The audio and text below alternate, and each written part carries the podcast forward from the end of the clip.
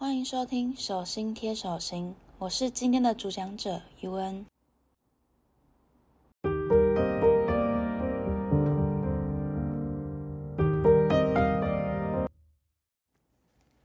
我们对于白色恐怖应该都不陌生吧？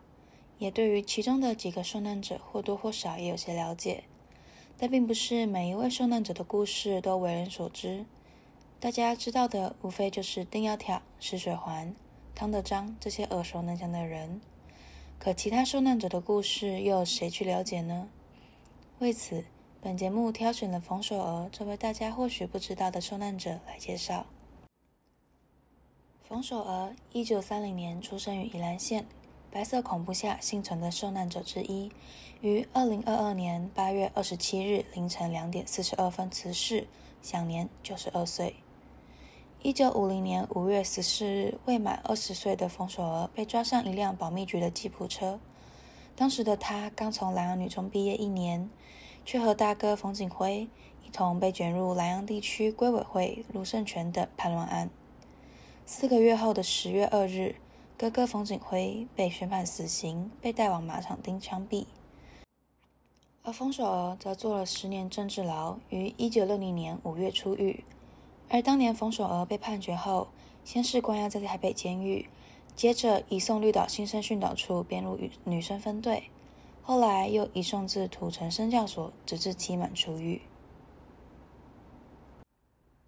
讲到白色恐怖，就不得不提起的一首歌。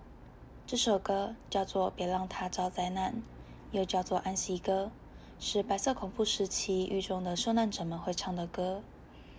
每当有人被枪毙的时候，牢里便会唱起安息歌，多半是女生先唱起来，接着男生也跟着唱。